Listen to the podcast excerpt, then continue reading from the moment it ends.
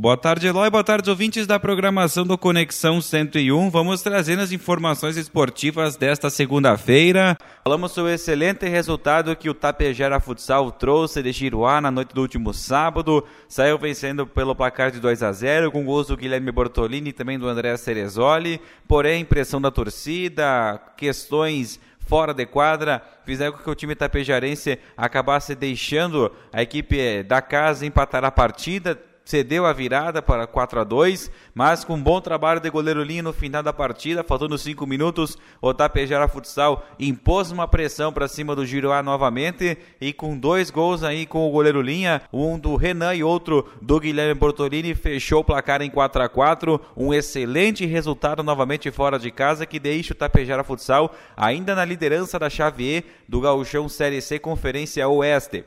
O empate então manteve o Tapejar na liderança com oito pontos. Giruá segue em segundo com cinco e atrás vem Erechim e Palmitim empatados com quatro pontos. Próxima rodada, o Tapejar Futsal enfrenta o Palmitinhense em Palmitinho e a equipe do Giruá Futsal vai até Erechim enfrentar a AEF. O resultado positivo do Tapejara Futsal em Palmitinho garante Tapejara nas semifinais da Conferência Oeste do Gaúchão. Falando sobre a dupla Grenal, o Internacional empatou pelo placar de 2 a 2 ontem à tarde no estádio Beira-Rio em Porto Alegre, saiu vencendo, sofreu a virada, porém no, no final da partida conseguiu o empate que manteve o Inter próximo dos times que vão para a Libertadores do ano que vem.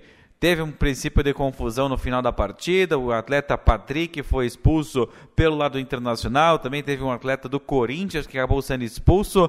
Mas o Inter vai mantendo uma crescente no campeonato, mantém também invencibilidade dentro de casa e vai se candidatando a um dos times que pode levar uma das vagas para Libertadores. O time do Grêmio entra em campo logo mais à noite, às 8 horas, quando enfrentará o Atlético Goianiense no estádio Antônio Ascioli, em Goiânia. Um jogo importante para o Grêmio, uma vitória simples do tricolor tira o time do técnico Wagner Mancini da zona do rebaixamento, ficaria empatado com o Juventude em termos de pontos, porém, no critério de desempate, o Grêmio iria a oito vitórias contra apenas seis do time de Caxias do Sul. Um bom resultado hoje pode aliviar mais ainda a situação gremista no Campeonato Brasileiro. Eloy ouvintes, essas foram as informações do Momento Esportivo de hoje. Um grande abraço, até amanhã.